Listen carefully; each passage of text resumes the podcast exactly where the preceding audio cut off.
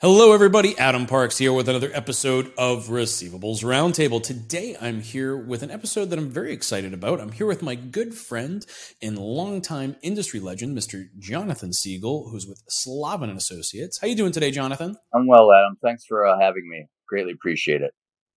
Absolutely. You know, you're one of the people that I really learned soft sales from, and I thought that would be more than appropriate for a topic for us to cover today, because I think so many people, both in and outside the industry, look at sales through an enterprise lens, but we don't live in an enterprise world. We're the debt collection industry. We live in a small, personal, individual connection type world.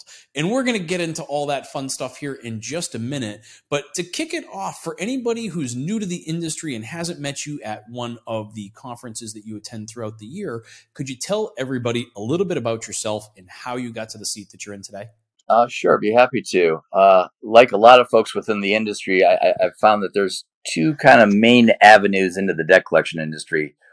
One, you're either born into it, a family member has been involved with an agency or a law firm, and you're genetically programmed to become a debt collector.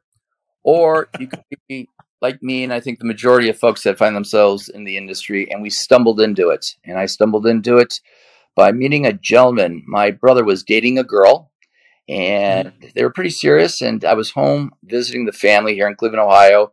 They invited our family over for dinner, and we started chatting, and I asked this gentleman what he did for a living. He had this beautiful home in Shaker Heights, and he goes, "Oh, I'm a bill collector."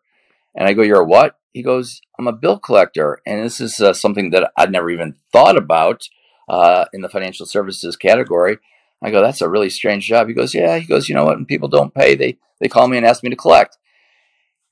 Fast forward a year, I moved back to Cleveland. I had a friend who was a financial planner. He had two brothers that had a small local medical collection agency that were looking for a sales rep. And I remembered my conversation with this gentleman and said, yeah, I'd be interested in talking to him about it. So I did. I took the job, and I later found out after taking the job, the gentleman I spoke with happened to be Bob Weltman of Weltman Weinberg and Reis, senior partner. And Bob, more than just a bill collector, but I, I didn't know anything at that time. And so, you know, I, I felt like he was kind of pulling my chain a little bit or whatever. Uh, I eventually ended up going to work for Bob. He called me about a year after I'd started with that agency and indicated that Alan Weinberg wanted to speak to me about a possible opportunity. They had let a gentleman go that they thought wasn't doing a great job, but what they found out was they actually missed the business he was bringing in. And the opportunity was presented to me, and that's kind of where I got started in the legal side of the collection business with uh, Weltman Weinberg and Reis. I was there for thirteen years, and then eventually moved to Eskenos and Adler in San Francisco, and now to uh, Randy Slovin, Slovin Associates out of Cincinnati. Awesome! Wow! All right, that what a what an entry! And I gotta be. This is my favorite question on the podcast. Like, I love hearing about how everybody kind of fell into this industry, and there's always some little catch. But through all of that, now you find yourself with Slovin Associates. Tell us a little bit about what you guys do there. Um, you know, we're a small boutique uh, creditor rights law firm headquartered out of Cincinnati. Uh, we litigate in Ohio, Kentucky, and Indiana. We are a legal shop. We are not, uh, we don't have a, a strong front end collection piece to our organization. We have a handful of collectors, but their primary responsibilities are taking inbound calls from people that we have served with suits. Um, so we're really, uh, we're great at the back end legal. If you need a strong front end collection, uh, uh, a company, we're probably not the right fit for you. Well, talking about the right fit is the perfect transition. So thank you for that. Um, as we talk about the right fit for the right organizations coming together, one of the things that I've has always um, drawn me to you, and you and I have been chatting about this for literally decades now. Oh my God. Um, but it's it's this methodology of soft selling, right? And so if you walk in with this enterprise mind frame, right? So sales enablement teams, we're gonna have twenty people on this demo call, and right, and really just throwing all these resources at sales. And I get that in a lot of other industries, right, where the target market is significantly larger. But us living in the receivables management world, it's a much smaller world. And so throwing twenty people on a phone call feels like overkill and makes people uncomfortable. But the kind of the balance that you found through the years is this soft approach to building a relationship and then letting the business come to you. So I've taken that same approach through most of my career and just trying to build good relationships with good people. And I have all kinds of different ways that I do that. But the end objective is, I'm not selling for today, I'm selling for two years from now, because if I build that relationship, then these opportunities, when they need something, I'm going to be the person that they think about. And that's really all I can do to sell in this space. So let's talk a little bit about, you know, what kind of drew you, how, what was your realization moment as you started moving more towards this soft selling approach? Well, I'll tell you, that probably uh, started right from the get-go when I first started uh, with, with Weltman. And the fact of the matter is that I was marketing a professional services organization uh, and not just a, a manufacturing company. Not, I'm not putting manufacturers down, but it was a professional organization. There's a certain ethical standard and code of conduct that has to be met. Um, and so I was very aware of those parameters uh, on my activities. And the reality is, is that you're right. This is a small industry, and it's still one-to-one relationships that win the day. And it's all about building trust and credibility. And to build trust and credibility, it takes time. It's not a quick five-minute initial call. It takes time. Um, and that's really uh, be, be, I, I don't even like using the word selling, because it's really creating relationships. It's it's it's building relationships. When the, when the sale does come, it's a byproduct of all the work you did. It wasn't like closing sale. You know, what's your close? You know, people ask, well, what's your closing? I don't really have a closing. There is no closing line. The closing line is the work you put into building the relationship to the point where you sign the agreement and the first files are placed.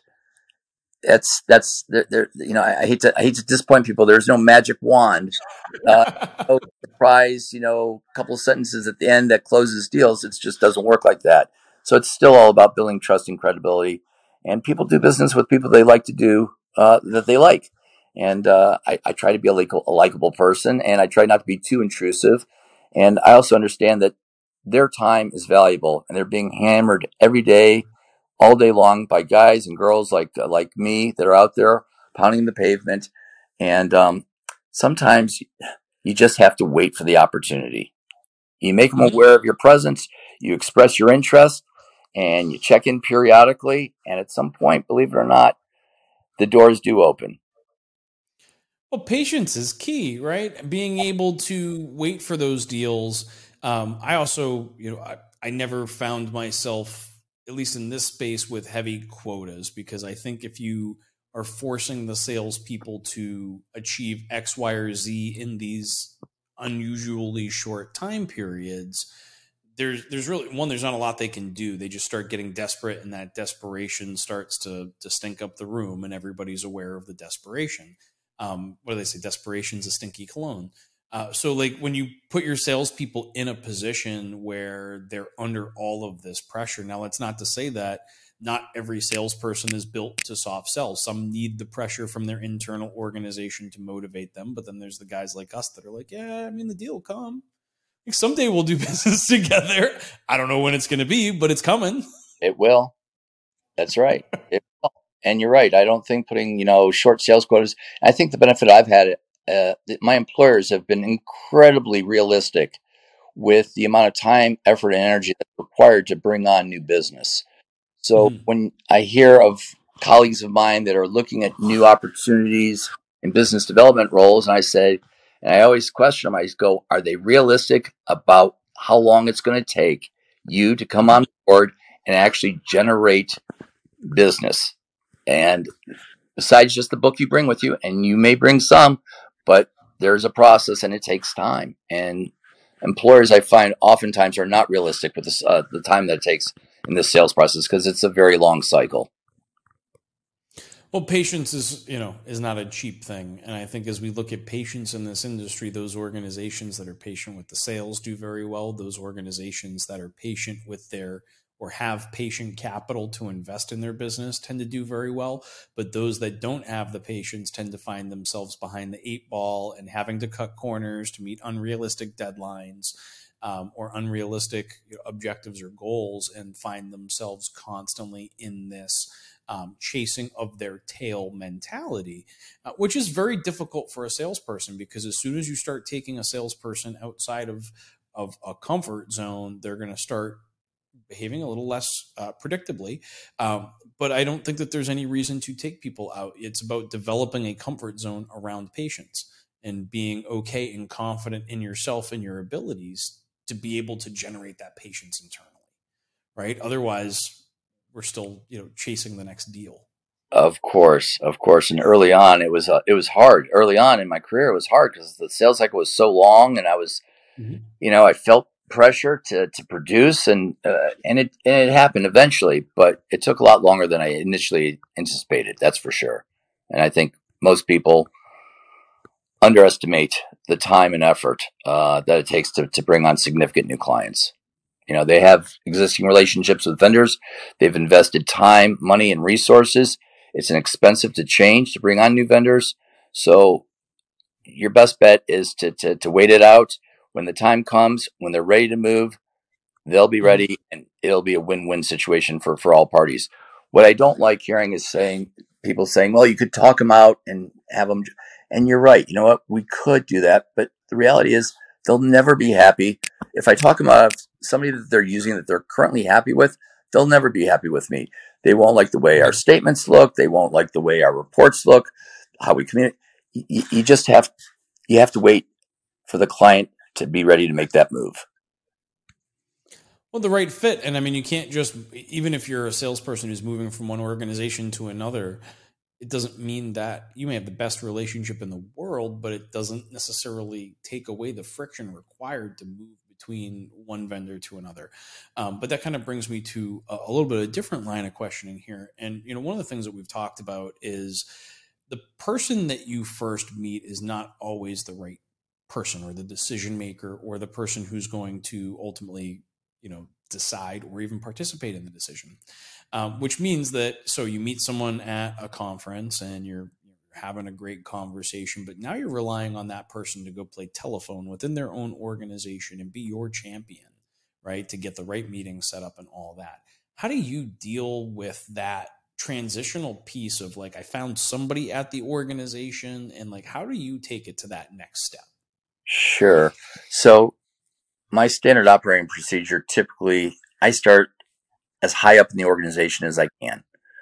And I would much rather get pushed down than trying to get pushed up, because what I've found over the years is that the senior management teams tend to be much more open to new ideas, to new suggestions, to cost savings, to, to new processes and procedures that the middle and lower management uh, teams just aren't really open to. They're involved in the day-to-day grind of producing, but the senior folks definitely have a much more open mind to exploring ways of doing things better, cheaper, and more profitably.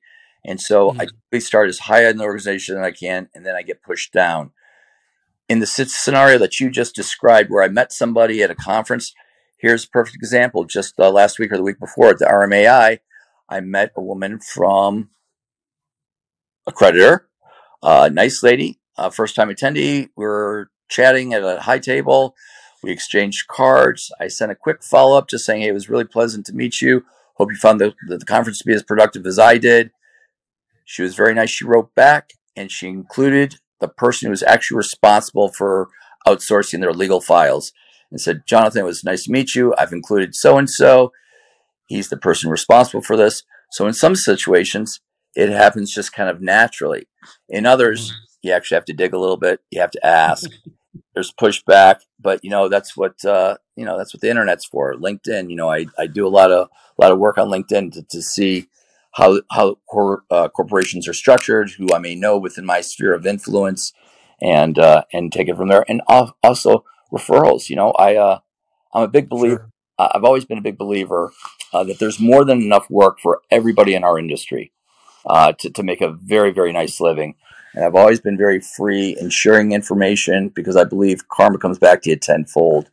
And uh, I still believe that, that there's more than enough business for everyone. And, um, you know, we, we can be our best advocates. And, and some of the best introductions I've I've received over the years have come from industry colleagues who had a relationship with a client and said, hey, you know what, John, great client. They could really use you. And they made that introduction. So it's kind of across the board. I love that. Look, my clients are my sales team. Yes. I, like I, I don't have a like a, a sales organization wrapped into any of my companies because our clients are our sales team. And if our clients can't sell for us, then I'm probably not going to go out there and push it all that hard. Um, but but it is about enabling those people to do those things, right? Because a lot of people like the services at Branding Arc, for example, and would want to share that with their friends. So how am I enabling those people to do that? Am I providing them with the right written materials that they can forward on, little snippets or P D Fs or whatever that they can transfer through? And how am I actually controlling that communication? And as we talk about the game of telephone, um, you're better at this than I am at this point. But um, for me, I tend to use like uh, different decks. So like I'll, when I send that first follow-up to that first creditor that I met there, I'm going to include not a full deck because they don't want a sixty page presentation, right? But like a P D F that's got like a couple of different key pieces of information about it that they can forward on to somebody else that would at least get that next person caught up to where we're at in the conversation.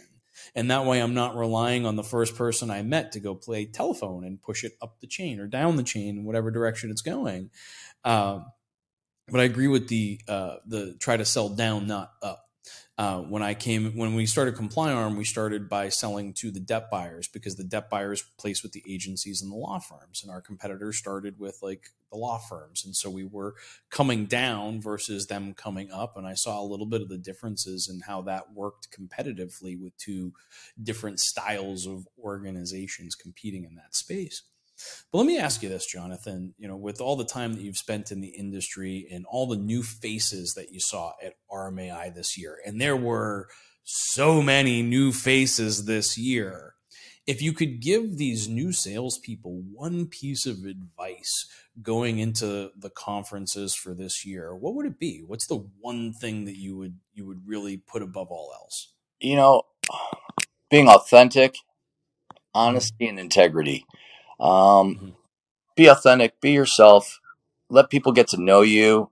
Um, and honesty, integrity is everything in this industry because the only thing you have is your name and reputation. And mm-hmm. I've spent the last thirty years building, I think, a platinum reputation, uh, with my peers and my, my clients. And, um, and I'm a pretty authentic guy. Uh, you know, I am what I am and you get what you get. And, uh, I, I I try, I, try, I, I, I want to help others. You know, I, I'm a big believer. When you give, you get tenfold back. So I'm, I'm always, always looking to give. I'm also a big uh, believer in karma.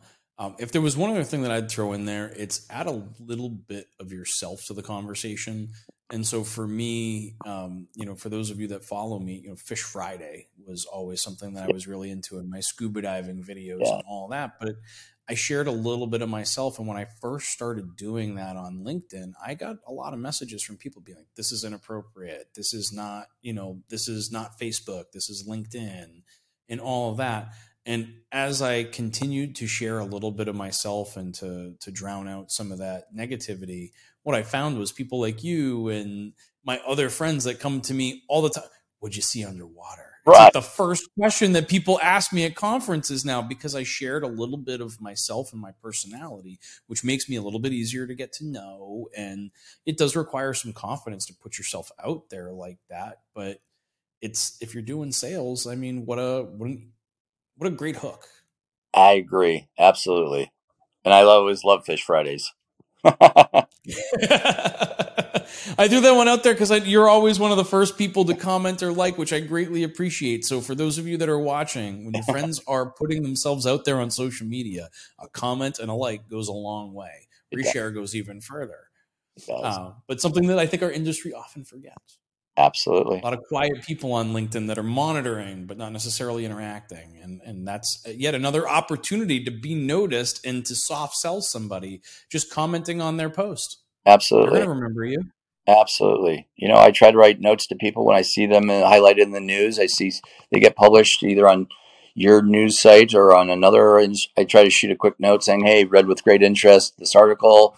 Congratulations. Just, you know, it's nice to be acknowledged when when spotlight's on you, right? Those types of engagements are the most important ones, because I guarantee, like, especially if you look at a post that's got, you know, twenty-five likes and one comment, if you go in there and you comment, people are going to recognize that. And they remember that over time, those people that they interacted with, because it creates this camaraderie and social bond, even though you may be doing it digitally, that the next time you're at a conference, it's probably going to come up in a conversation. And now you've got friends. And that's one of those things that people walk into these conferences, they don't know anybody. And I remember my first conference where I knew literally nobody. Uh, but it's about finding these opportunities to engage and have these conversations. Because if you're not going to know anybody, at least if you're engaged in the association, you're participating on committees, you're on, you know, the phone calls, you're at all these events, you're going to start to generate friends very quickly. Because is counterintuitive as this may be, the collections industry is the friendliest industry that I've ever engaged with in my whole career. I agree. I mean, just the best of the best. The people in the industry are absolutely fantastic. And, uh, you know, so many of these, these colleagues are friends, personal friends mm-hmm. that I call and I get together with, and I'm excited to see them at the, the conferences. Even, even my guys, uh, my competitors here in Cleveland, that I never see here uh, in town, but we're, we, we see at the airport, I see them at the conferences. It's, it's always great. It's always great. Yeah, it's great. Even competitors help each other in this business. It's oh, not uncommon. Well, I'll tell you, at least here in the state of Ohio with the attorney firms, I think we've got great collegial uh, relationships with, with all the firms. And I think uh, we're all very respectful of each other. And, uh, you know, we're all pulling for each other. Um, you know, we, we all want to win, but uh, like I said, there's enough for everyone to win. There really is. You know, one other that t- is awesome. No, go ahead. Uh, one other mention we mentioned before were uh, about these younger people coming in the industry. Find a mentor. We talked about mentors and uh, how important they were in our careers. I'm telling you, if you can find a mentor, um, it's going to go such a long way. It really will, and I am eternally grateful to the several mentor, mentors I've had over the course of my career, and that would be another strong recommendation for me. I agree wholeheartedly. I wouldn't be where I'm at today if it wasn't for the Mike Colbys and Ed Forbes of the world that showed me the ropes and made the introductions for me. And if you're sitting here watching this and you're getting into the receivables management industry and you just don't know where to turn, send me a message. Send me a message on LinkedIn. I'll help you find somebody who's a good fit for you and the type of work that you're doing, and just plug you in so that you can learn from somebody. And I can tell you that that has made all of the difference in my personal career. And I make it a point to try and do that for others at every conference I attend. And every year at R M A I, I spend time with at least one person it's, who's there for the first time. And it's great for, I, I do it partially for them and a little bit for myself too, because it's important for me to maintain the perspective of what it's like to be there for the first time, That's to right. see all of this through new eyes, because it's so unique and it's so strange that if you don't look at it through new eyes, then, then I'm just some guy who's been here for twenty years. Um, and so I think that constantly going back and reevaluating what's around me. Right. And it's strange, and things have changed, right? Oh, we used to go to these conferences and it was all suits. Now it's like t-shirts and jackets or jeans or a sweater, right? Like That's- the whole dynamic of how all of us interact with each other has changed exponentially. It's become less formal and more friendly over the last probably ten, fifteen years. Agree. I hold one hundred percent. Agree one hundred percent.